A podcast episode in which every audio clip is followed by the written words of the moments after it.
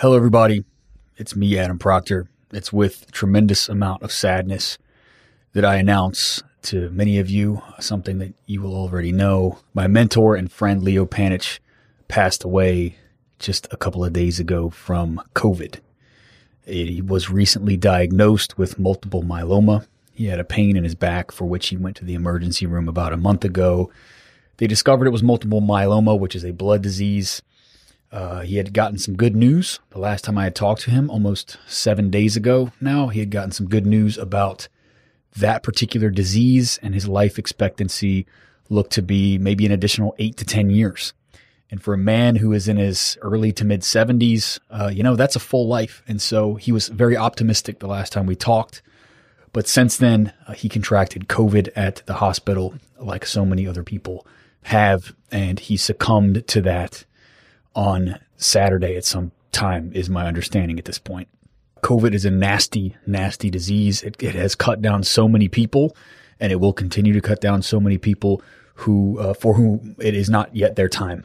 It does cut down people, you know, at, at, on the on their deathbed at nursing homes and such. People who are at the twilight of their life, but others like Leo uh, had many, many years ahead of them, and uh, we all expected many great things, a lot more mentoring, a lot more inspiration, and a lot more knowledge uh, to be gleaned from this man before he was taken from us. Um, and whew, here we are. I'm back on the mic, eulogizing somebody who was very near and dear to me. Uh, once again, people will know that I uh, gave a similar eulogy to the late Michael Brooks just months ago when he unexpectedly passed away.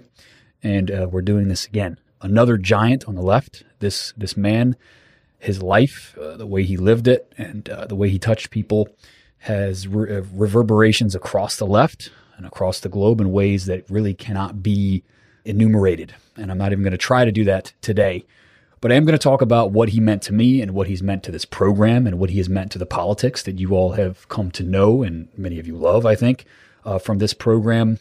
And I want to talk about that to, to give a, a sort of a little case study of, of what a, a life well lived on the left looks like.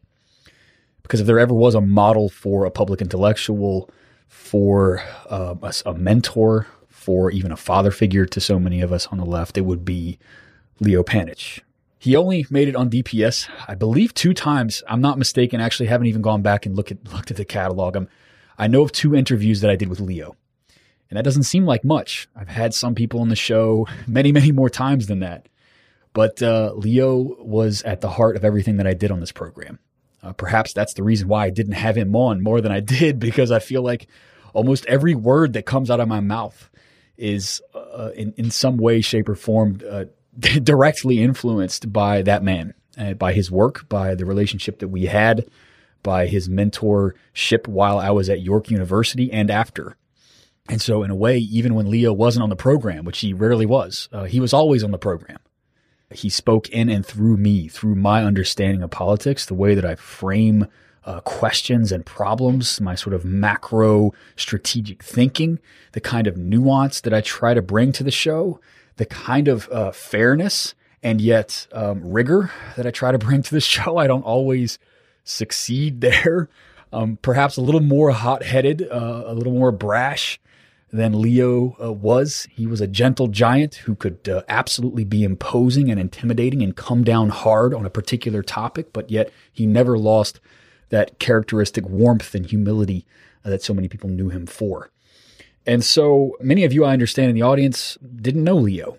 Uh, many of you maybe haven't even heard of him.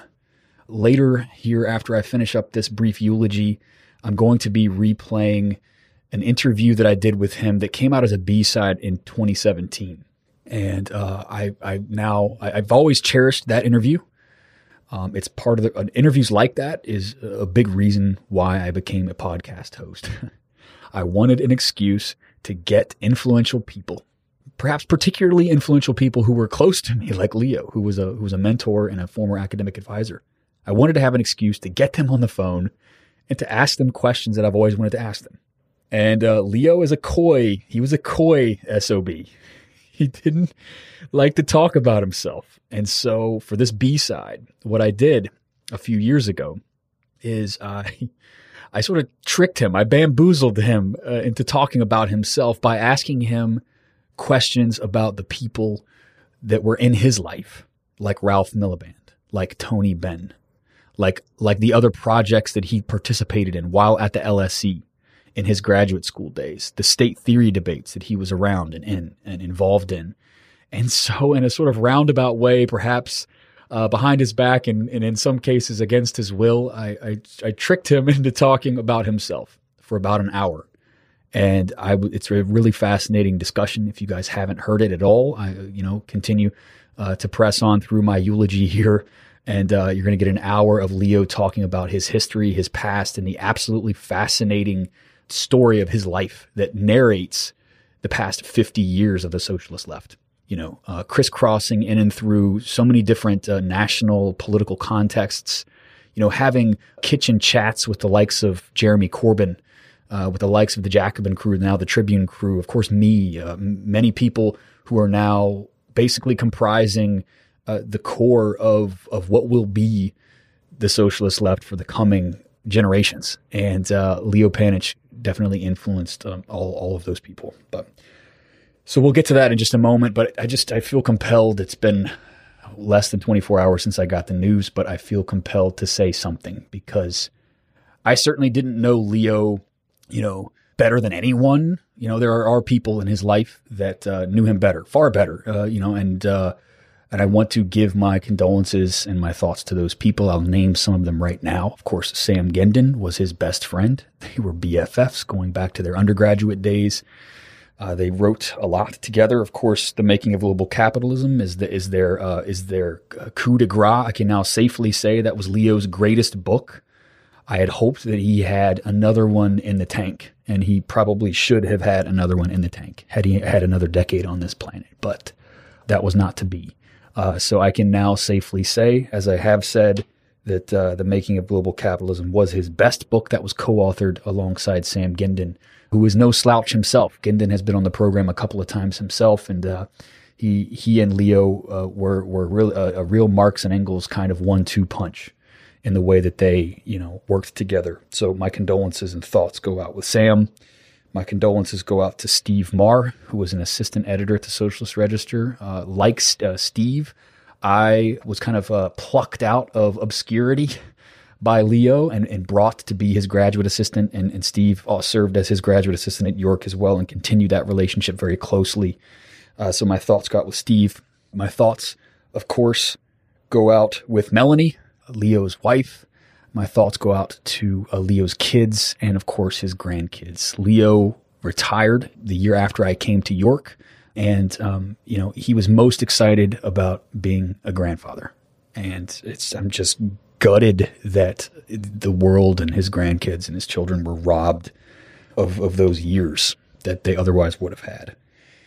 So uh, thoughts go out to everybody who was extraordinarily close to Leo, because there are so many of us like like me who feel very close to him, and, in reality, there are others who who were much closer. But I want to talk about my story. I want to tell my story just by way of of narrativizing a life well lived on the left, uh, some lessons about what we ought to be aspiring to do when we do politics. And I know that's that's something that's become that's an idea, just even something to aspire to that has become a, a little bit, you know, kind of convoluted and, and opaque these days and in these days of political confusion and, and defeat and demoralization. And so it's, I think it's heartening to go back to Leo's 50 plus years on the left to, to think through this stuff. I myself, as many of you will know, was uh, a trot, you know, I was a revolutionary socialist kind of in the ISO tradition uh, in my early 20s. And I really credit discovering Leo's work as, as being kind of my wake up call, something that ushered me from a kind of uh, childish uh, ultra leftism. And it really turned me into what I call like a serious, grounded socialist.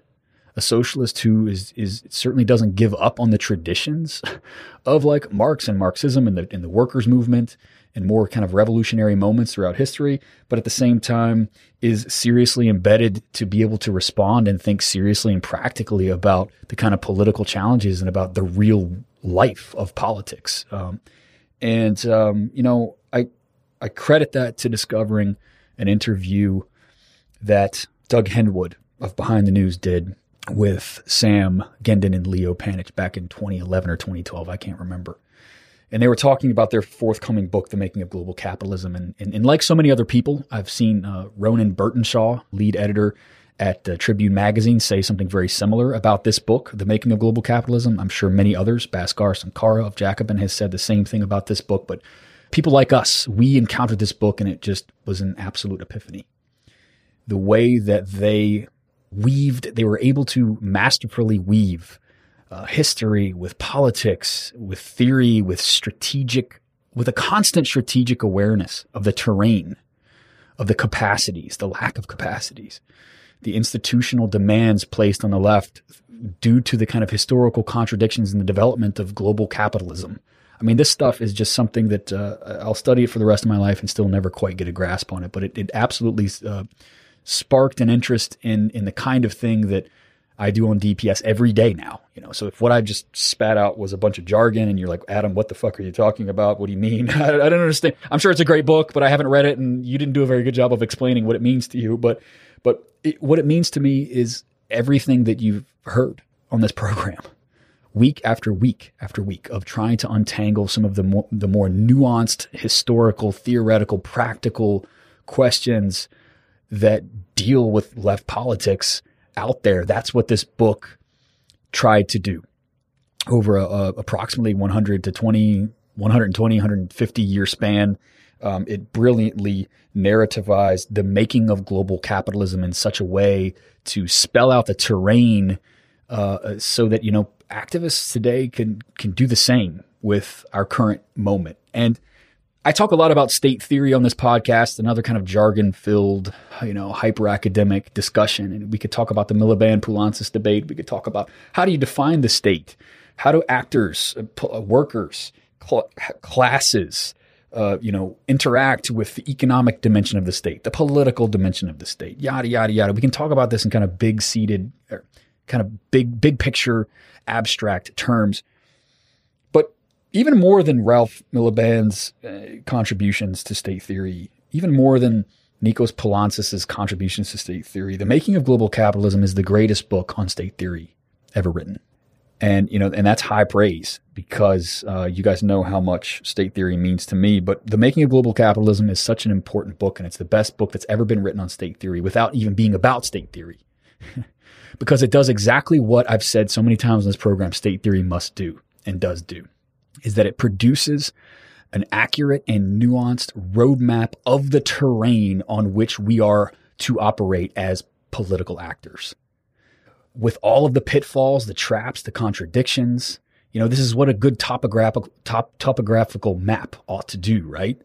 Um, you know, I'm not I'm not, I'm not a wilderness guy. I'm not an adventurer. I, I, suck at reading maps, and I certainly wouldn't know how to read a topographical map if I had to, if I was out in the wilderness somewhere. But, but hypothetically, what a map like that ought to do is tell you kind of where the pitfalls are, where the traps are. Uh, don't go over there because you know that there's a there's a giant crevasse that you'll get lost in, and and and that's what a state theory ought to do to tell you where the traps are, the pitfalls, not so that you can necessarily avoid them because because sometimes you can't avoid them but so that you can try to develop the capacities and the strength and the stick to itiveness, right? The longevity, the wherewithal to to uh, ride out those waves without throwing up your hands and screaming capitulation at every moment of defeat, because there's going to be a lot of moments of defeat. Um, so moving along, I discovered the book, The Making of Global Capitalism. I uh, immediately and impulsively uh, emailed Leo. And I said, I think I want to study this stuff with you. And he said, Great. So you should apply York University. So I did. And I wasn't a very good student because I'm horrifically ADHD. Uh, I can't pay attention to one thing for very long. And it makes me a terrible uh, book student. Uh, I think I'm a pretty smart guy, pretty intellectually curious, but it makes me a terrible book learner. And uh, so I didn't get in. They actually had one slot for international students at York University. And so I was competing for one slot as an American at a Canadian university, and I didn't get in. Despite all that, Leo uh, persevered and he pulled some strings. He has some strings that he had uh, pretty powerful strings, being the former chair of that department for many years. And he was able to get me to York, although not on a full ride. Uh, he was also uh, kind enough to use some of his own grant money that he had been awarded by the Canadian government to offset my international tuition.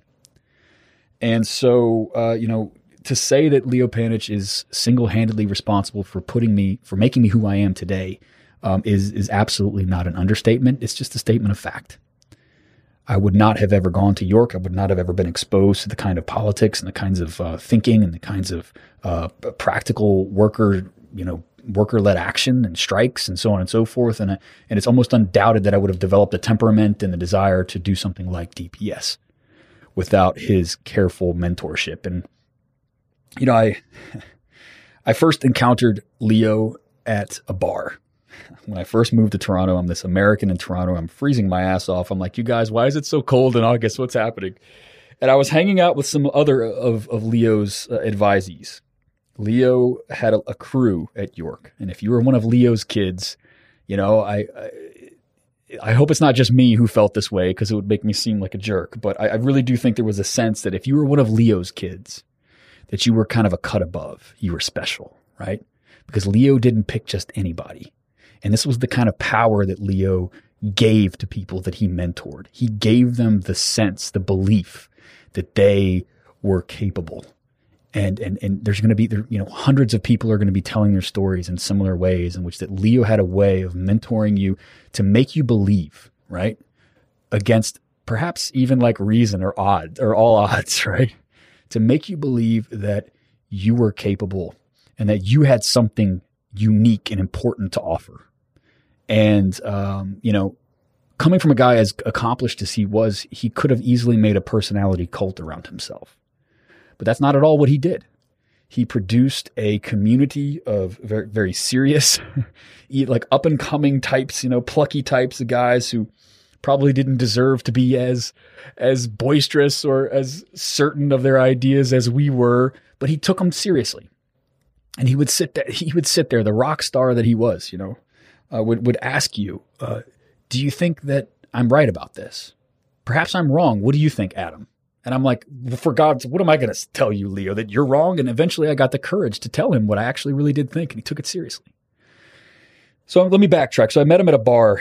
Um, I was hanging out with Adam Hilton, who's been on this program. I was hanging out with Paul Gray, who has been on this program, and Steve Maher. All three have been on this program. They are all Leo's kids. And uh, Leo walks in the bar. He had been traveling, and they said, "There's Leo, your advisor. You you, you should go talk to him." And and he, he, was a towering man. He was a, he went about six three, maybe tall six four even. I don't know. He felt he felt like it was he, he carried himself like he was six nine.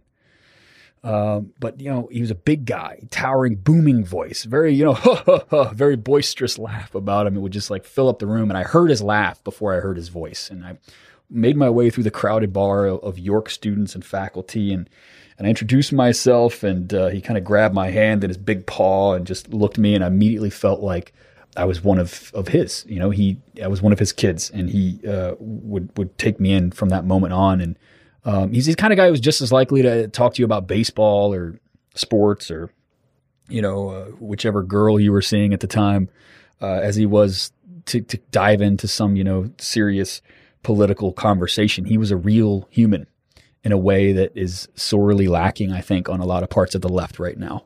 When I talk about socialism for regular ass people, when I talk about you know normies, um, you know I'm I'm trying to model my approach after the way that uh, the kind of uh, hum, hu- humanity, the humaneness with which Leo dealt with people and so moving along, you know, I worked very closely with Leo during a time, unfortunately, for a, a sh- too short of a time. Uh, I had to leave York for similar reasons as, as, to what limited me in getting in and in the first place. There aren't a lot of positions and slots for funding and so on and so on for international students. And I eventually threw up my hands and left when the tuition was hiked and yada, yada, yada. And so Leo, Leo and I parted ways physically, but we did not part ways uh, in terms of him being a, a mentor and a continued presence in my life. And I don't know. I, I feel like this is going on too long. I, I don't want to make this about me, but I do want to kind of narrativize the relationship that Leo and I had because there are hundreds of people across the world right now who are feeling the same as I'm feeling because they knew the warmth and the generosity and the seriousness of this man and the kind of relationship that you would have with him. And uh, and it's in, and they're reflecting now today and in the coming days and weeks and months on the uh, the implications, the ramifications, the consequences of that influence in their lives, and they're seeing how profound it has been. And so, um, there's a lot more to say about this man um, and his influence in my life. Uh, you know, at the end of the interview that I'm about to play here, I promise I will uh, stop yapping and get to this interview very soon. But at the interview, at the end of this interview, Leo says that you know we shouldn't deify, we shouldn't deify any of the people that I was asking him about. Be be they you know Tony Benn, be they Ralph Miliband, you know they were just people. They were just people, you know, not gods, right? Uh, so I certainly don't want to go against his own invocation there and, and, and deify him. Uh, but there's no doubt that he was a giant uh, in, in every sense of the word. He was a mensch and uh, he was taken from us too soon. And there's going to be a lot more to say and a lot more eulogizing. Uh, uh, you know, perhaps I, I, could have talked more about his work going back to say '93, "Globalization and the State," a really seminal article that really completely changed the framework of globalization studies and which which started it really initiated this long journey to to the making of global capitalism book that I talked about at the beginning of this eulogy here. Um, and you know his works are are nuanced and different and idiosyncratic, and I encourage you to do what I did when I first discovered Leo and Sam in 2010, 2011, which is to just devour everything you see by them. You know, all of the podcast interviews, all of the YouTube content, all of the articles, all of the books, just devour it because Leo and, and Sam, you know, give give Sam some credit for this as well, of course. Sam Gindin, his co-writer, co-author, co-thinker, best friend. They have such a unique and nuanced and idiosyncratic approach to politics, and I think it's absolutely sorely needed. If there's anything good that could come out of a man uh, going far before his time, it's it's that uh, I hope this brings cause to uh, the international left sort of revisiting his his work right i hope that we revisit his work and his way of doing politics and that we learn from the warmth and the generosity of his mentorship and we bring that to our own lives and uh, you know in, in the kind of challenges and days and years and decades to come while it is true that we don't have forever to turn this thing around, of course, catastrophic climate change is right on the horizon. Uh, it's also true that we need to be very careful and thoughtful about having, um, about setting too high of a bar for what is success or defeat. We cannot hang our head in defeat and just throw our hands up and walk away. Leo was a committed socialist his entire life, and he would have coached us, as he often did, to look towards the long haul. We can't think about whether we lost or won today, last year, or next year. We have to think about this in terms of a decades long project of educating socialists and building socialist institutions in order to lay down the groundwork and the capacities that will be required to overturn this monstrous system. Capacities is the word of the day, kids, if this was an episode of Sesame Street capacities. We have to think relentlessly about building the capacities required to overcoming the contradictions of the kind of political fights that are ahead. And that sentence right there encapsulates the uh, the ethos, the governing uh, ideology, the governing uh, rationale of this program, DPS. Uh, with, no Leo, uh, no DPS. Uh, you know, I could say that about a lot of I could I could I could suggest that a lot of thinkers have influenced me a lot. I think you guys know who they are, you know, from Adolph Reed is prime among them, of course, but I think there could be a DPS without Adolph Reed. And not, that's not to knock the man. He's he's a giant in his own right, and uh, he means an immense amount uh, uh, to me and to others. But but there but there could not be a, a, a DPS without Leo. So um, Thank you for abiding this eulogy, which went a lot longer than I thought it would. And, and yet I feel like I haven't said even 10% of what I set out to say when I finally got the courage to press record today. So yeah, thank you for abiding this. And um, I hope that, you know, the, the worst thing you can do when you're eulogizing someone is to make it all about you. I hope I haven't done that. I hope that I've been very explicit about uh, my aim in talking about my encounter and my life with Leo and what he's meant to me as a way of modeling what a socialist intellectual ought to be, as a way of modeling what uh, uh, mentorship on the left ought to be, and a way as a way of illuminating what uh, kind of project we have before us and what Leo has uh, presented in, in, on those terms. So I'll I'll uh, I'll, I'll shut up now and we'll get to the interview. Um, this was from 2017. I I tricked, I bamboozled Leo into talking about himself by by asking him questions about other people with whom he had uh, very close relationships. I want to say one more thing, and I'm sorry, apologies. I want to say one more thing, and I'd be remiss if not doing this. This is just kind of a, a I don't know. I'm saying it out loud, and I'm putting on the air because it's, if nothing else, I'm, I'm an atheist. I'm agnostic on the question of religion and religiosity, but I don't know. I just feel better maybe if I can say this out loud, which is that, uh, you know, I talked to Leo a week ago and he was battling this multiple myeloma and, but he felt very optimistic that the treatments were working. And I was obviously devastated to hear that his condition had deteriorated, that he had had a formal diagnosis with multiple myeloma, um, and uh, it was hard to handle. Uh, but I, so I, I, emailed him back on one of the times that we had going back and forth, and I emailed him back and I typed out this paragraph because I had lost Michael Brooks only months before. I've lost uh, someone who was close to me and people who were close to me due to suicide over the past couple of uh, months since the shutdown. And so, uh, having learned lessons from those instances, I, t- I t- tapped, uh, Jesus, I tapped out a paragraph telling Leo how much he meant to me. Um, and I just kind of said, Hey, you know, I, I want you to know that uh, I know that you have many productive years ahead of you. I want you to know, though, um, how much you've meant to me and, and, your mentorship has meant to so many other people. And I consider knowing you to be one of the highlights of my life. And I deleted the paragraph from the email because it felt awkward to eulogize someone while they were still alive to their face. And it felt inappropriate because he had conveyed to me that he felt very optimistic about his, the treatment that he was receiving and that he had many, many more productive years ahead. And so I deleted the paragraph and I didn't tell him. Uh, but I already know what you're thinking. Adam, he knew. I think that he did. I know that he did. And, uh, but I just wanted to say that on the air. Don't ever pass up an opportunity to tell somebody to their face what they mean to you. No matter how awkward it makes you feel in the moment, no matter how inappropriate your brain tells you it is. Uh, never pass up that opportunity because you don't know if uh, whether or not that might be the last time you get to tell them. So uh, yeah, please enjoy this interview with Leo. Um, I'm going to be re-airing a number of our podcast chats over the coming week, and uh, everybody have a happy holidays. Please stay home. Please wear a mask. Please do not put yourself or loved ones in jeopardy. Uh, the end is near. The vaccine is going to be available, and we will get through this. But please, uh, the most important thing is to make it out on the other side alive.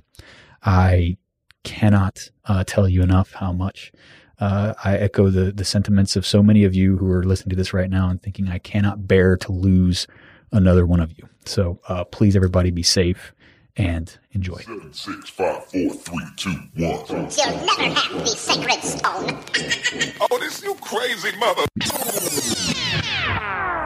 baby, baby.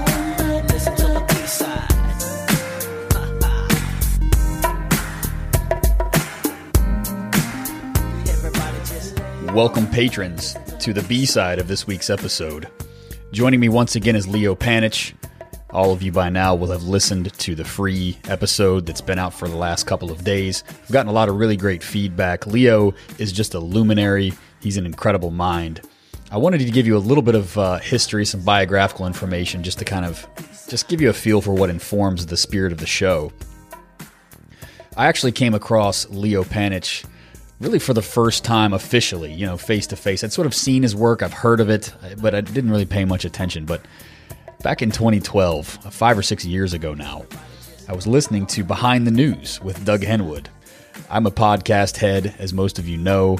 I listen to tons of podcasts, even to this day. They've been instrumental to my political and intellectual development. And Leo and Sam Gindin were on Doug Henwood's show. Big ups to Doug Henwood. And they were talking about their new book, The Making of Global Capitalism. And as many of you were floored by the episode with Leo, I was floored back then. So much so that I dropped everything. I emailed him when he was a professor at York, and I left the graduate program that I was currently in, and I went up to, to Toronto to study with him. And the rest is history. uh, sometimes a little stupidity and impulsivity can pay off, folks. It's needless, nothing. You know, it's no stretch to say that this this show would not exist if it weren't for the you know me me hearing Leo and Sam on Doug Henwood's Behind the News radio show podcast. So you know, this is really me trying to get. I'm not going to get too sentimental here, but I really, I do, I really do mean this uh, from the bottom of my heart. I think that this kind of thing is really important, and this this show, if nothing else, is my attempt to pay it forward and hopefully to open up other people's minds and eyes and opportunities and, and, and whatnot open up people's horizons to new thinkers. And so I hope that I was able to do that in this episode and other episodes and in, future episodes to come. So, in any case, I'll, I'll get off the sentimental train. Uh, this is a really fantastic chat. We talk about Leo's time on the left and what it means to be a socialist intellectual. I think you all are really going to enjoy this. Thanks again, all of you. My patrons mean the world to me. I wouldn't be able to do any of this without you. So, thanks again and enjoy this B side with Leo Panitch.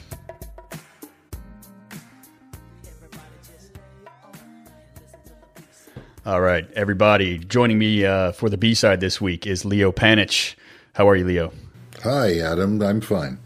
Welcome back. So, I wanted to take this opportunity to pick your brain about some of the experiences you've had on the socialist left.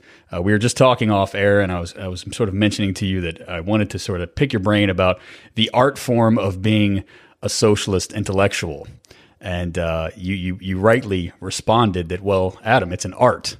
Uh, how, how, does one uh, articulate an art? It's more of an intuition. Uh, but we're going to try to do just that. I'm going to ask Picasso how to paint, and uh, hopefully I can get something of an answer uh, from you. So going back, let's go back to your story. You started with Ralph Miliband at the LSE in uh, 19 late 1960s, correct? Yeah, I uh, was a graduate student uh, doing an MA at the London School of Economics in 1967, having come there from Winnipeg in Canada, very uh, wet behind the ears. Although I had already uh, mumbled to uh, Sam Gindin, who is my co-author on the Making Global Capitalism, but then, you know, my closest mate in first year university. I mumbled to him on reading Marx's preface to the Critique of Political Economy. I think I, I think I'm a Marxist. Oh, scandalous! Uh, uh, at the same time, you know, I, I couldn't distinguish that very much from you know, uh, perhaps being a social democrat at that time. Mm-hmm. Uh, you know, uh, so very wet behind the ears, definitely. Yeah. What was the what was the climate like at the LSE in the late '60s? Uh, Ralph Miliband, being the luminary that he was there, had surely had gathered around him a fairly good cadre of students. It was uh, sort of one of the centers of what would become the new, or what was already at that point the new left in uh, parts of Britain. Uh, what was it like going into that environment? And because uh, I want to, I want to paint, paint a picture and, and, sort of set the stage. A lot of folks, including myself, look at that moment as kind of like the glory days, the heyday of the Marxist left.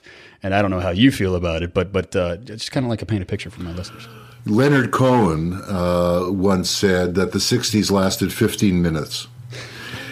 Uh, Maybe for uh, him, uh, what he can remember of it, anyway. yeah, uh, I mean, it, it, it, it, one shouldn't overblow it. That said, okay.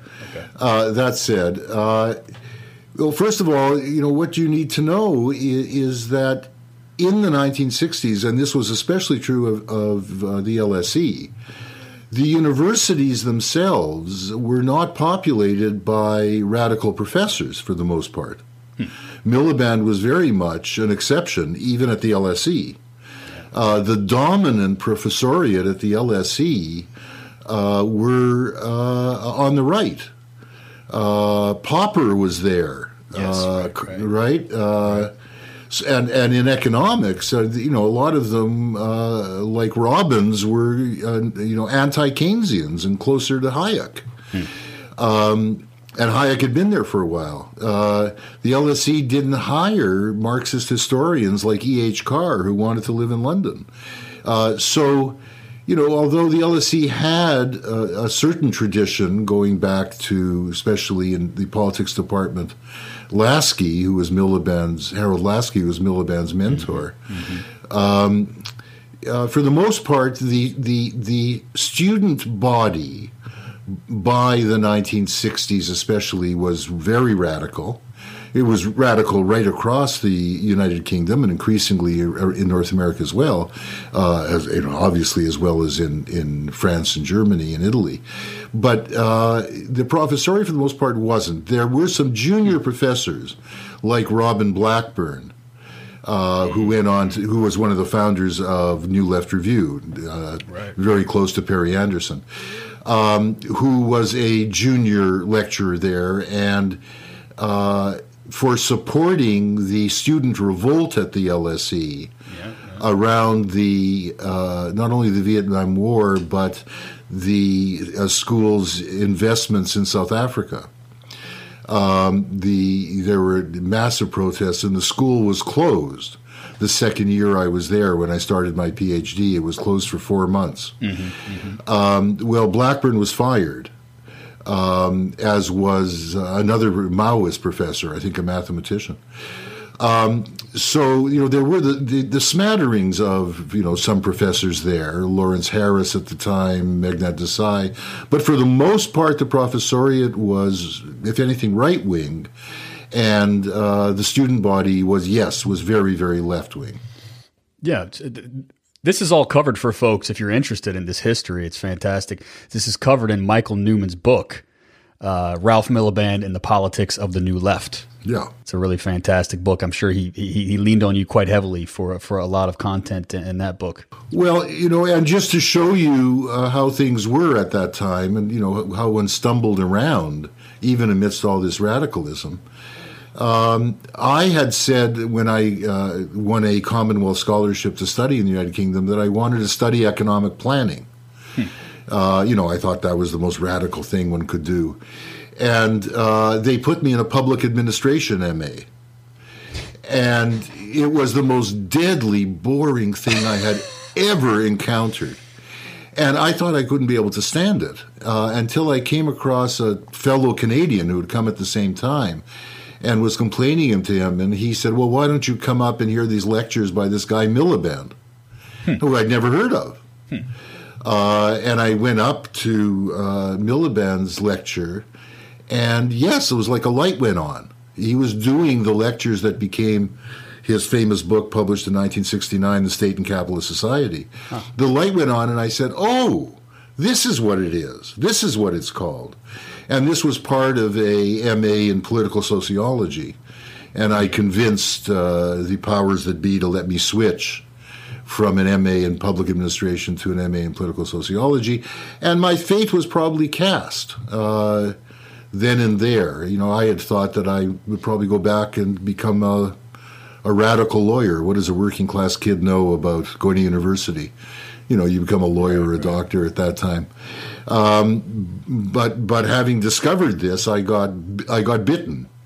And I think that happened to a lot of people who came across the exciting new Marxist writings, uh, not only Miliband's, but others, you know, uh, stuff that was appearing in New Left Review, uh, uh in the Socialist Register, which Miliband and uh, his co editor John Saville founded in, in 1964 uh, reading things, especially if you're an historian, like E.P. Thompson's The Making of the English Working Class, uh, which was the foundation of the, a new social history, history from below. Mm-hmm. Um, that kind of stuff, yes, it was like opening a door against the conventional economics, political science, history that we, you know, were initially taught as undergraduates. Now that's part of a generation. You mentioned Thompson and others. Those are the the, the, the folks who were uh, broke away from the Communist Party after uh, the Soviets rolled tanks in 1956 um, and to, to squash a, a popular revolt. Um, folks like Thompson and others had had enough of communism, but but they retained their socialist and Marxist principles. So it was an, it's an interesting cadre to find yourself, uh, you know, enmeshed in at that moment. Yes, uh, they. Uh, it was also, of course, the Khrushchev revelations uh, about Stalin. Hmm. Uh, but it, the and the invasion of Hungary, you're absolutely right. Uh, and they tried to found a dissenting journal inside the Communist Party, hmm. for which they were expelled, and and that was the New Reasoner um, Miliband, who was never in a communist party, uh, joined that project with them. Um, and it was the New Reason that then came together with a radical journal that had been started by a bunch of very young uh, Oxford uh, and Cambridge students, primarily Oxford, one of whom was Perry Anderson, Charles Taylor was involved, Stuart Hall. Stuart Hall, yeah. Uh, it, it, was a, a, a combination uh, of those two journals. Kind of like Jacobin. So that was universities and New Left Review. Review, uh, that's right. Ja- Jacobin has a similar kind of niche. They had little coffee shops established throughout London. Yes, that's and reading groups and that's that right. type of that's thing. That's right. Yeah. And and they formed uh, the New Left Review, but hmm. there was a very two very different traditions there. The the young intellectuals were interested in continental Marxist theory. Um, uh, you know, uh, had rediscovered Gramsci. Uh, they were hot to trot about Althusser, etc. And uh, the Marxists who left the Communist Party uh, were much more oriented to being linked to working class traditions and to working class activists. Uh, that's not to say that the New Left Review people wouldn't have wanted that, but they weren't as linked. And, and this produced uh, quite a division, uh, which led to a split, uh, whereby Thompson uh, left the board of New Left Review. And, and it was out of that split that the Socialist Register was founded in 1964. So a lot of a lot of lineages that that are still somewhat active today, and divisions even uh, sort of started in that particular moment uh, between, say, maybe the cultural studies kind of collective with you know Stuart Hall, Raymond Williams on the one hand, and then maybe sort of like the Marxist historians and sociologists, perhaps, and, and E.P. Thompson and Ralph Miliband and others, uh, yeah. Saville, uh, you know, and others in, in that moment. So so what was your particular relationship uh, with with with Ralph, and uh, in, in in what was the kind of political project that he instilled in you? Do you think that was sort of operative from day one, or are you sort of in? Did you spend the rest of your career sort of outlining that agenda, or was there a, a tremendous amount of of of you know creativity and, and transformation there? Well, you know, uh, it was very exciting being involved uh, and very fortuitous to be involved on the ground floor of this attempt to fill an enormous lacuna in Marxist thought, which mm-hmm. was an adequate theory of the state. To break away from the economic reductionism of Marxism, uh, its its uh, uh, preoccupation with theories of economic crisis and breakdown, uh, its uh, economistic interpretation of inter-imperial rivalry. Uh, you know, it was all ex- very exciting being on the ground floor of the development of a Marxist theory of the state. And others with me, you know, we immediately started trying to read Poulantzas in French which was no easy task, let me tell you. And, and I'm not sure we got nearly as far as we should have until it was uh-huh. public until it was published in English some four or five years later. This would have been his political power and social classes. Social classes, which was published social class in, and political power in, in 1968. Okay, uh, just months before Miliband, State and Capitalist Society. And there's a footnote in Miliband that says this important book came out just as this one was going to press. Um, so yeah, I was very excited being involved in that, and and uh, the subsequent debates between Miliband and Poulantzas, and you know what was going on intellectually uh, in that sense was something very positive, students of my era and the elite theorists like C. Wright Mills in the United States really represented this, uh, had done a profound rejection of the kind of mainstream pluralist theory that was the foundation of sociology and political science, and, and generally the intellectual consensus about you know, these societies were democratic not in the sense that there was equal power, but that, you know, there was everybody had enough power through the panoply of interest groups they were involved in to countervail anybody having too much power. Mm-hmm. You know, with, with no examination of the capitalist nature of the society, hardly at all. And what you know we were engaged in uh, was the development, not just a rejection, a critique of that, uh, which elite theory had already provided, but was a positive alternate theory of how politics worked, how democracy worked in a capitalist society uh, in the advanced capitalist world. Uh, and that was really, you know, very exciting because the sense was we were developing something new. So, you know, intellectually, uh, in many respects, I think a lot of people have often thought, and I maybe rightly thought, uh, that I'm not much of a Marxist because I know I've never put much stress on uh, those aspects of Marxist economic theory uh, that define uh, value narrowly mm-hmm. in terms of the labor theory of value. Um, and that are preoccupied with the tendency of the rate of profit to fall, etc. Um, uh, you know, I, I think I embraced the notion of Marxism in the sense that I felt that we were developing something better, that we were developing something new, that we were sure building on on on uh, Marx and even Marxism, uh, but in order to get past what seemed to me its limitations, and seemed, I think, to many of us its limitations. Uh, so that was a very exciting intellectual project. But the the other side of what was going on, um, I, I, think there was a connection between uh, my own past and Miliband's past that was, you know, not quite as intellectual and more oriented to uh, socialist class formation. Um, that is, that uh, he, uh, like Thompson and Saville, uh, was already very engaged in t- trying to create socialist education societies uh, amongst working class people, uh, where they would, you know, try to develop their capacities to think about how the society worked, what its contradictions were uh, in the 1960s, etc. And that he had been doing that uh, in the 1960s, you know, before I get to the LSE. And myself, coming out of a strong working class community, uh, one where you know communists and social democrats were elected through the post-war period, uh, with parents who were active, uh, both my mother and father, in working class union uh, and, and, fraternal societies, uh, support societies of various kinds in the community. I was also very oriented, uh, not just to you know doing the intellectual work, uh, but to engaging in a continuous process of working class formation and development.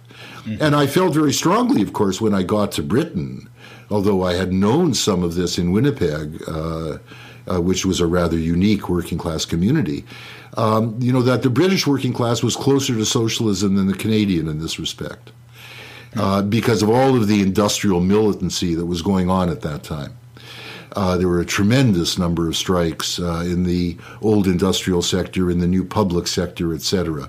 Uh, that was very exciting. It's what I ended up doing my PhD thesis on. Um, but I was under the impression, because of that militancy, uh, that there was a deeper commitment to socialist ideas, to for socialist development, and there really wasn't. I think that was naive. Mm-hmm. This militancy was primarily economistic militancy. And uh, the union leadership wasn't doing a hell of a lot to turn that into a socialist militancy. Even the communist uh, shop stewards uh, weren't doing nearly enough in that respect. Um, and, you know, to some extent, the origins of Corbynism, uh, which go back to Tony Benn uh, in, in the 1970s, mm-hmm. the early 1970s and late 1960s in Britain, was precisely about trying to get the Labour Party and the unions to play that kind of role. But this goes back to our earlier conversation. So, so you think? I mean, in that particular moment, I'm trying to draw comparisons, and sometimes comparisons come too cheap, too cheaply, far too cheaply. You know, and in terms of drawing, you know, lines of demarcation between now and then. But, but certainly there, there's a there's a there's a big difference here. I mean, one of the things is that rather than, I think you and I have talked about this, uh, you know, in other contexts the the labor and socialist militants used to go into you know working class occupations. Um, and at some point around the time that your generation was was getting into school, uh, they started going into the universities instead, yeah. perhaps.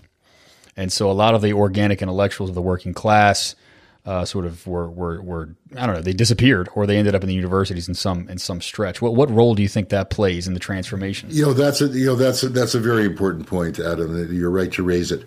Yeah, a lot of working class kids like myself, born uh, in 1945, let's say, or just before, uh, were born in in uh, a capital class divided capitalist society, but nevertheless with a golden spoon in our mouths because of the booming era of capitalism uh, after, in the decades after 1945 and the opportunities it created for uh, people like us to get into university.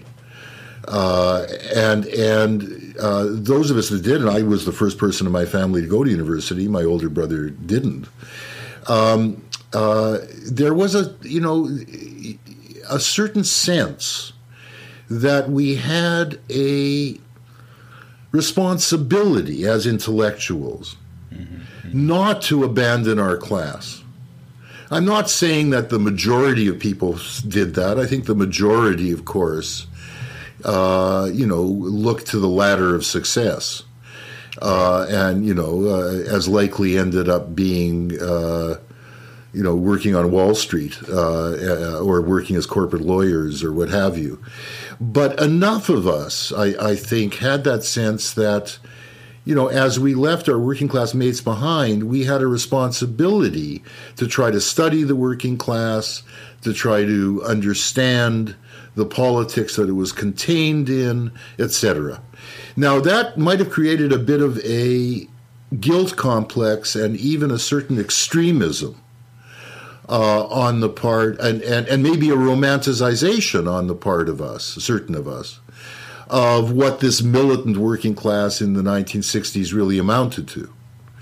Uh, we may have we may have overblown its revolutionary potential.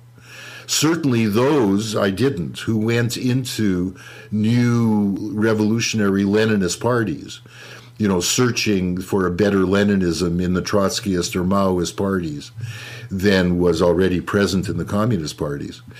Uh, and certainly in the social and democratic parties, uh, they probably had many of them a, uh, uh I think, a, a overly uh, optimistic and even romanticized sense of the militancy of the working classes. Mm-hmm um, of, of, the possibilities of revolution. Uh, and indeed, they may have felt that as well about, uh, you know, the revolutionary potential of the student movement. Uh, those who went into Leninist parties wanted to connect it, of course, uh, to the working class. There were plenty of others who probably didn't have that link to a working class past, who treated that student rebellion as an alternative to uh, a, a, working class politics, you know, who picked up the Marcuse kind of uh, idea uh, that the working class was integrated and the new revolutionary elements, uh, if not revolutionary students themselves, were at least the Black Power movement, if you like, you know, that kind of thing. Mm-hmm. Uh, I'm not sure if that helps, but I think that was the context that we were operating in. Yeah, yeah, yeah, absolutely. So, so it was an exciting time, but at the same on the same on the other hand, you know it, it, that that self assessment of that that being the '60s generation being the radical generation might have been a, a, a sort of uh, historical revisionist project that, that results from your self assessment at the time, which may have been incorrect in hindsight. Yeah, I mean, I I was one of those people. Uh, for whatever reason, partly the association with Miliband, but not only. I think uh, that you know never thought that we were on the cusp of revolution. Um, uh, I may have thought that the working classes were, you know, more closer to socialism than they actually were, but I never thought we were on the cusp of revolution in the '60s. Certainly, it was very energizing and exciting, you know, to show up in France in 1968, uh, in the wake of May '68. Uh, it was extremely, you know, uh, energizing and exciting to be part of of the great anti-Vietnam demonstrations or of the occupation of of uh, the London School of Economics that I was part of. Mm-hmm. Um, you know, it, those that, that, was all certainly exciting and and and important. Um, yeah, but but uh, you know one could also get carried away, and just as all you know, you see some of the extravagances uh, today uh, in uh, the militancy with which uh, uh, uh, certain types of politics, especially say anti-racist or anti-patriarchal, anti-sexist politics, mm-hmm. are conducted. Uh, anti-authoritarian politics are conducted. You know, you you do see you saw then as well a certain intolerance on the left uh, of anyone who wasn't ultra revolutionary. Uh, there were those tensions, uh, you know, those inevitable ultra tensions that arise at radicalizing moments. Interesting. So a lot of parallels with with today. I've had some. There's some uh, absolutely, you know, the kind of stuff that went on this week with uh, with, with uh, at, at Berkeley um, mm-hmm. uh, you know, where uh, God, I'm I'm slipping his name. Um, Harley Shaiken. His class was invaded, and he was accused of, uh, you know, virtually being a fascist for having an in-class exam and, right, and, right. and, and you know then his radical teachings and work on Latin America were challenged on the grounds that a white man shouldn't be te- teaching about the oppression of workers in Mexico. Yeah. You know those type of extravagances, you know, were somewhat visible then as well. Um, and you know what has to keep one's head. It drove some Marxist professors away from the left. Oh, I bet yeah. at that time. Uh, well, you know, Adorno's uh, classroom was famously exactly. occupied in 1968. Exactly. Uh, Jacques Lacan's classroom was occupied, yeah. and, and all of these people. Now, yeah. I mean, hell, who knows? Maybe there's there's some good reasons to, to, to you know to criticize both of those people. I'm exactly. sure of it. I mean, I think there was uh, there was too great a counter reaction on the part of some people. Yeah, yeah. Um, Adorno prime among them, of, of yes, course, and, and, he was one of them. Lacan was was certainly a snob, as as you know those those those psychoanalysts out there can be. That's a that's a fun rib to my friends out there who I know are going to hate that line. But uh, yeah, what did he say? Lacan looked at the looked at the woman who who mounted his desk and took her clothes off, and he looked at her very calmly, and he said, "You're looking for a master. You'll get one." meaning that this authoritarian tendencies wow. that they have is yeah. going to lead them right into the hands of of a demigod type of figure who you know who will right. then who will then lead them astray and yeah. uh, it seems to be the history of, of yeah. that ultra movement. Well, and I have to say, I think Miliband kept his head over all this, and, and he was mm-hmm. exemplary in that respect.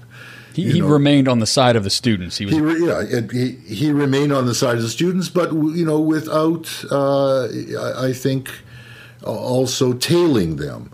Mm-hmm. Uh, if you know what I mean. Uh, yes, you know, absolutely. and without refraining, at least uh, uh, in direct conversation from from criticizing those aspects, but not being prepared to go public with an attack on them. Nor did it shake his belief uh, in in the need for a revolutionary radicalization. Right. So there we are. We're, we're learning that there's there's a you know t- trick number one to being a socialist intellectual. We're we're getting around to it here bit by bit. Uh, incidentally, it's not, not not sort of dissolving into the rhetoric and into the the the ethos of the, of the, the spirit of the moment. Remaining critical at a critical perspective, however, uh, always siding with the impulses because they're good ones, even if the, the expression is uh, somewhat misguided sometimes, perhaps. All right, so what? Let's let's let's get into the figures that are there, the kind of figureheads who have who have long passed who you crossed paths with and marked your life in a, in a really serious way. We've already talked a little bit about Ralph Miliband, but that's, I mean, you and, you and Ralph were very close up until his death in 94. Is that correct? Mm-hmm. Um, what, what, what's, I mean, what was, what was Ralph Miliband like? He's just kind of a mythical figure for millennials out there, you know, who, who came of age long after he passed away. Uh, what was it like uh, growing up under his tutelage and then and then becoming a peer and working alongside him as as the co-editor of the Socialist Register? Uh, you know, he he he was a human being. Yeah, he's yeah. just a guy, right? He's yeah, just a, to you, to you. Yeah, uh, and he would be he would be to any to anyone who, who was close yeah. to him. I, I, don't think one should, in any sense, mythologize him. He himself uh, would refer to people like uh, Thompson or or Eric Hobsbawm as the intellectual eagles, uh, and huh. someone like himself as, as uh, the, the people who who couldn't fly. Um, so, so you know, the, the, you know, when when when you should be careful of this. I think, yeah, uh, I, you know, sure. uh, we struck up a, a close friendship. Um, you know, for the kinds of reasons one normally does. I was already married, uh, uh and his partner Marion and my wife Melanie got on very well. That's important. Yeah, yeah. The fact that Miliband, who was uh, the the son of Polish Jews who uh, went to Belgium in the interwar period and then uh, were escapees from Nazism. Um, mm-hmm. You know, we part of the bond that we had was that we liked certain Jewish foods together, or you know, could crack a Jewish joke. Uh, you know, th- those were ele- those were elements in our relationship. Just um, everyday stuff, then, huh? Yeah, yeah. Surely there, surely there was an intellectual bond well, there in terms of I working mean, closely with someone. Yeah, no, of course. I mean, uh, and mm-hmm. and I think both being. Uh, and and of course me very much junior to him, both being involved in trying to think through this new Marxist theory of the state. Uh, you know, me uh, uh, taking up what had been his previous magnum opus, uh, his book on parliamentary socialism mm-hmm. in the context of saying, you know, a, an amendment of it, it, looking at the conflict between uh, the unions and the militant workers in the unions and labor governments. Mm. Um, uh, you know, the Labor Party had always been a party that proclaimed class harmony rather than class struggle. Their goal was to educate the ruling class to socialism, to bring the working class into a partnership with uh, the ruling class, etc. Um, and and but nevertheless, it was always a class party. So insofar as there was class struggle, this meant that this party of class harmony, you know, always threw up class struggle inside of it. And and my PhD thesis was a study of this class struggle inside the Labor Party bet- between the unions and the Labor government's attempt to impose wage restraint uh, against these militant trade unions who were pushing up uh, prices and squeezing profits. Uh, in the 1960s and 1970s. And uh, he put much more emphasis on the ideology of parliamentarism uh, as determining what the Labor Party did. And I rather put emphasis on the kind of parliamentarism that they did. Uh, was determined by their ideology of class harmony, their their their claim that they, that they represented the national interest better better than the conservatives, because they represented all classes, not just the upper classes. Uh. You know, so you know there was a creative, I think, and he supported this work of mine a lot, and and there was a creative interaction with between us as uh, you know I was investigating uh, the Labor Party in the late '60s and and through the 1970s. And, you know, I'd learn from him. I'd come back from researching at a Labor Party conference and say, hey, I just heard this incredible radical speech by this guy, Neil Kinnock. He's you know going to be he's go, he's going to be the new socialist leader, and and he'd say, "Hang on a minute, Leo. I've seen guys like him before. Uh, yeah. You know, uh, he isn't going to stay so radical very long." And of course, he was right. Um, on the other hand, I would come back and say this would be a decade later you know, I've I've struck up a close relationship with Tony Benn, and now now that he is clear he's not going to be leader of the party, having lost the deputy leadership as he did very closely to that arch reactionary laborite Denis Healey, uh, he was then Benn was then abandoned by a lot of the young Turks who had been around him, who expecting expecting he would be leader of the party and prime minister, and he was very much on his own intellectually, and and you know I went to Miliband and and others that I knew in London and pointed this out and said this is ridiculous. You guys should be in touch with him, and out of that came, although I went back to Canada, I was teaching in Canada by that point. Uh, out of that came a kitchen cabinet which used to meet at Perry at at. Uh, at, at Tony Benn's house with Miliband and Perry Anderson and Blackburn and and and and Jeremy Corbyn, um, Hilary Wainwright, etc. Uh, yeah. So you know there was a creative interaction, but it was it was political as much as intellectual always because because the kind of research we did was research on the politics around us. You know, we weren't researching uh, uh, the structure of the brain uh, we were researching uh, part, party politics. Right. So let's let's go back to that because you just railed that off, and I'm I, you, I'm floored by this. So Jeremy Corbyn, who's on the cusp of, of, of state power in, in, in the UK, uh, you know, Labour Party uh, here in the, the next election, he sat as a as a young MP. He sat in uh, Ralph Miliband's kitchen, yeah. flanked by Tony Benn, Robin Blackburn, uh, Perry Anderson, founders of the New Left. Yeah, not, not Hilary Rain, not, Wainwright. Not, not, not, not nightly and only for a couple of years. Uh, it was sure. more often, sometimes in Miliband's kitchen, it was more often in uh, Tony Benn's sitting room. Uh, but but uh, you have to remember that uh, in Ralph Miliband's kitchen, you would come across uh, and Ralph Miliband's sons came across.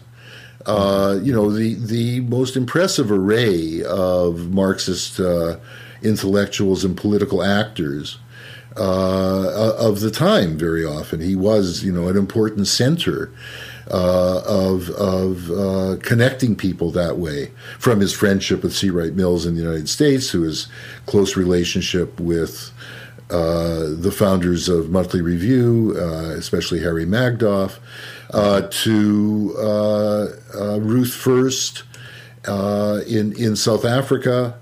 Uh, to uh, you know, people close to Il Manifesto, Rossana Rossanda in Italy, and so on. Um, uh, so now, Ralph's sons, Ralph and Marion's sons, were nightly part of those kinds of uh, uh, discussions around the dinner table or the lunch table. And and their their development, uh, their articulateness, their confidence politically has a great deal to do with this. But they didn't end up uh, in the Labour Party taking the kind of position, uh, although their positions were different, uh, that Jeremy Corbyn did. So you know, you, you, know, you can't you you have to be careful in not putting too much emphasis just on you know, on those kinds of, of uh, soirees, if you like. I see. Right, right. Just for listeners who, who may be completely blind to UK politics, that's Ed and uh, David Miliband. Ed was the leader of the party uh, for for several years, um, and uh, David was an MP himself, and on the in the shadow cabinet or the cabinet. Yeah. The cabinet. Oh no, he, uh, yes, he uh, was he was uh, the the foreign secretary in in in, in Blair and and Brown's governments. Yeah. Uh, so, so th- these people grew up listening to these things. and So you're right to say that you know ideology doesn't flow necessarily from the from the exposures uh, that. Yeah, well, to some extent, but yeah, I mean, you know, people take different positions coming out of this.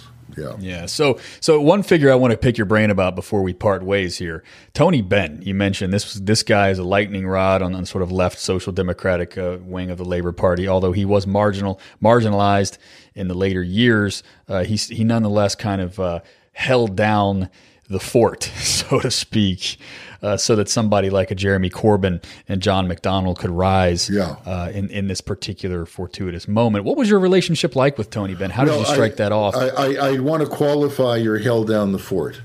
Uh, okay. What was so important and exciting about uh, the Bennite moment in the Labour Party in the 70s and this uh, was taking place in other social democratic parties and to some extent also in the American Democratic Party between 68 and 72 was the emergence of a attempt to democratize and radicalize social democracy beyond what it had been in the 20th century.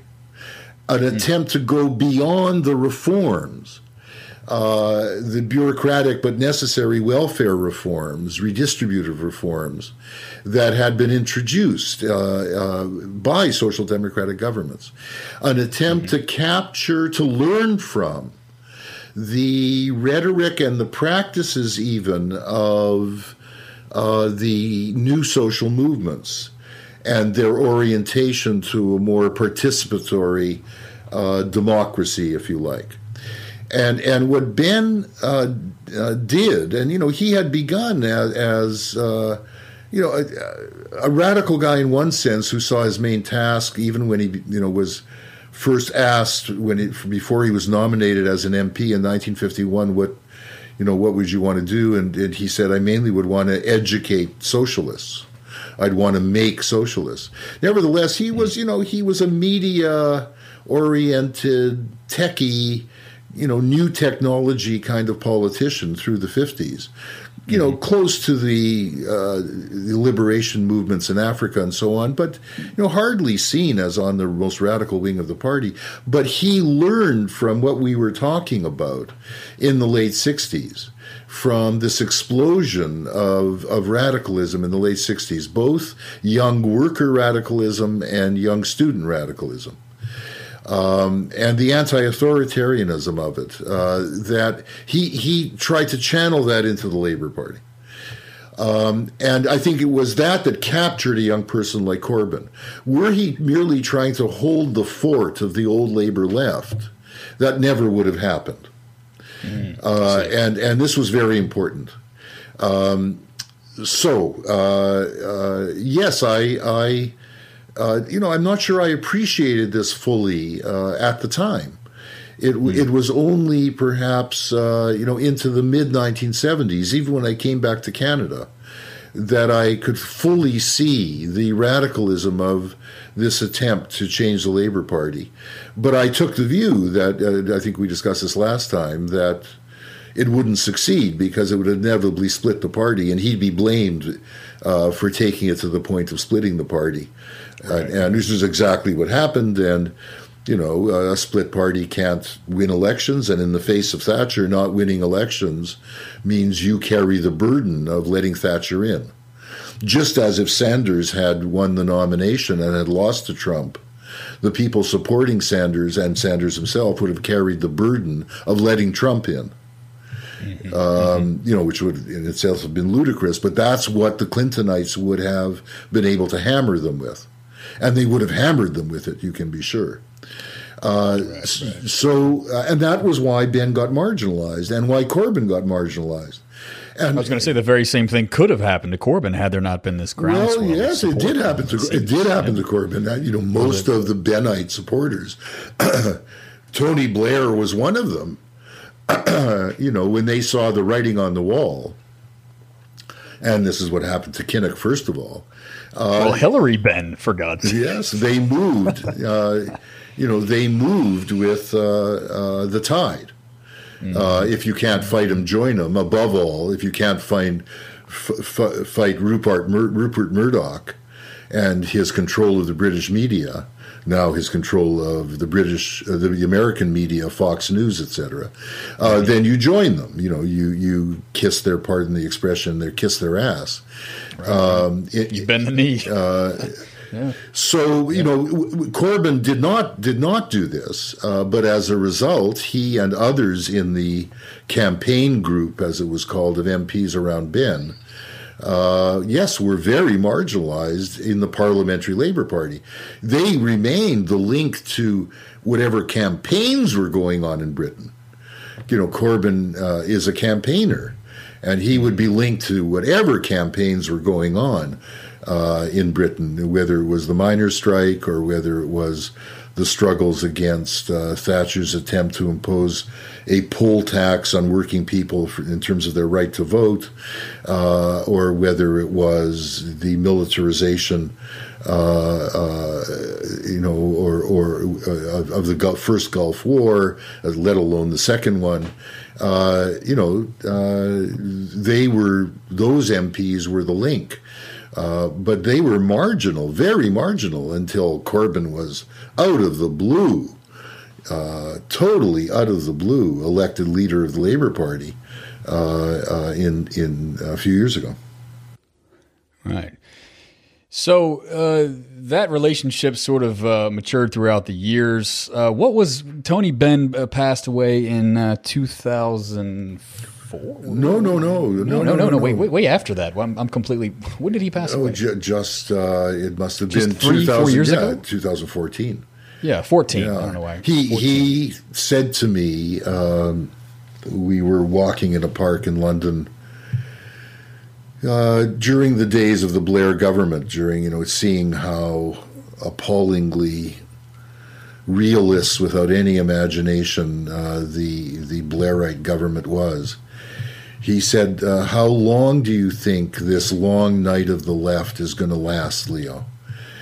And I said, I thought it could last as long as the period between uh, the Chartists in Britain and the 1848 revolutions uh, and the uh, great strikes, the mass, say, dock strike uh, or, or uh, the match girl strikes of the late 1880s, early 1990s. And that meant a period of some 40, 50 years. And he turned to me and smiled and said, Well, in that case, I'm going to have to live until 2030. um, and he was no young chicken by that point. Uh, and, uh, you know, that was a wonderful comment. And uh, I very much wish he had lived, you know, when Corbyn uh, uh, was elected leader and then when he did so well in in uh, this last election, I very much and many others who were friends of Tony's wish he had lived to see this. It certainly would have been a triumph. What was your relationship, if any, with uh, Jeremy Corbyn, and, and what do you make of, of that? Yeah, no, it was entirely mar- it was entirely marginal. We met once mm-hmm. or twice. Uh, uh, you know, sometimes I'd go into uh, Tony's house when I'd visit London, and Jeremy would be coming out. Uh, so we knew each other, but you know, just to look at really. I mean, we knew each other enough that when he was elected leader, Hilary Wainwright and I uh, were the first intellectuals to score an interview with him, uh, which was published in Red Pepper, and I and I think even perhaps on Jacobin in Jacobin. Um, yeah, I think Jacobin did uh, republish yeah, that, if I'm not mistaken. Yeah, yeah. Uh, but that also had to do with knowing, uh, you know, people who he brought in around him, like Seumas Milne, uh, the radical Guardian journalist uh, who, hmm. you know, went into his office and has become uh, his main speechwriter and and advisor and and organizer. So let's take the last, you know, four or five minutes here, and uh, let's talk a little bit about the Socialist Register. You have been the editor for over 35 years now. Uh, it's now you and uh, Greg Albo, a colleague of yours at uh, York University. Uh, what's the kind of trajectory that you've sort of mapped out for that for that publication yeah. in terms of trying to frame the project of the contemporary left and moving forward?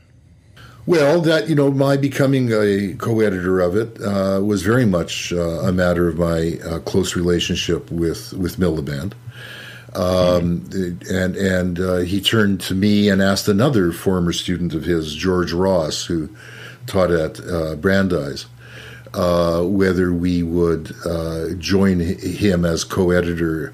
This was in uh, 1983. John Saville, by that point, while he kept his name on the masthead, would provide advice but was doing very little editing. Um, and uh, Ross decided not to. And and I uh, was incredibly moved, not and and and couldn't imagine anything more exciting, you know, because the register, as as Ralph used to say, uh, w- was uh, hard to read, hard to write for, uh, but really, really worth it.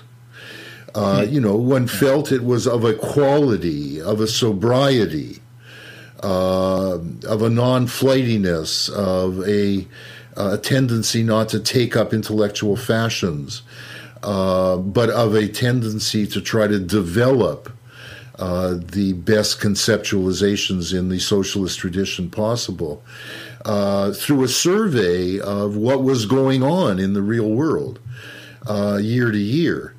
Uh, to be asked to be involved in that, and I already had published two articles and two essays in it, uh, was very exciting. and I jumped at it, and it became an entirely new apprenticeship uh, as Ralph and I from 1985 on. There were a couple of other co editors very briefly. Uh, but it was Ralph and I who did the work, not least because Ralph was by that point spending half a year in North America, uh, mm. teaching uh, first at uh, Brandeis, then uh, here at York University, uh, then at the CUNY Graduate Center in New York. Um, but you know, we would be spending time together, but also just doing this, of course, through the mail. There wasn't the internet then. Um, right, right. Much more challenging, yeah. I would bet. And I learned from him, uh, uh, you know, how how hard work, but how gratifying work being uh, an editor is. I had had some experience of that through editing my first book on Canada, The Canadian State, Political Economy and Political Power, back in the 19, late 1970s, and in my role in, in founding and being one of the editors of Studies in Political Economy. But, uh, but doing it in the register with the quality of people we were able to attract uh, in every volume. Uh, was very hard work, but incredibly gratifying. I remember there I was with uh, uh, scissors and tape, cutting to pieces a essay by Ernest Mandel for the 1987 volume and moving chunks of the text around. Something that I've become very good at as an editor, as anybody who's been subject to my editorship will tell you. Um, uh, and and you know, imagine uh, you know me uh, uh at that point uh, uh, doing that. So yes, it created a sense of confidence, a sense of purpose, and and uh, I do think I'm very proud of this that the register. Um, has remained, uh, you know, one of uh, maybe the. This sounds immodest. Uh, publication in the English-speaking world, which perhaps most sustains uh, the uh, intellectual quality uh, of you know what emerged in the 1960s, uh, the purpose and the intellectual quality and commitment of of what emerged in the 1960s that didn't succumb to either the fashionability of postmodernism or poststructuralism or what we called in the 1990 volume the retreat of the intellectuals mm-hmm. um, in the face of that, in the face mm-hmm. of the political reaction, of course, of, of uh, the 1980s and 1990s and since. Uh, so, yeah, it, it, it, it, has been wonderful. And, you know, it, it's a fantastic thing to be uh, responsible for something, which I, as I am now with Greg Albo, um, you know, where you can invite almost anyone, and most of our essays are commissioned, of course. Uh, you know, invite almost anyone around the world uh, to contribute to the Socialist Register, and almost, uh, you know, you n- almost never get a no.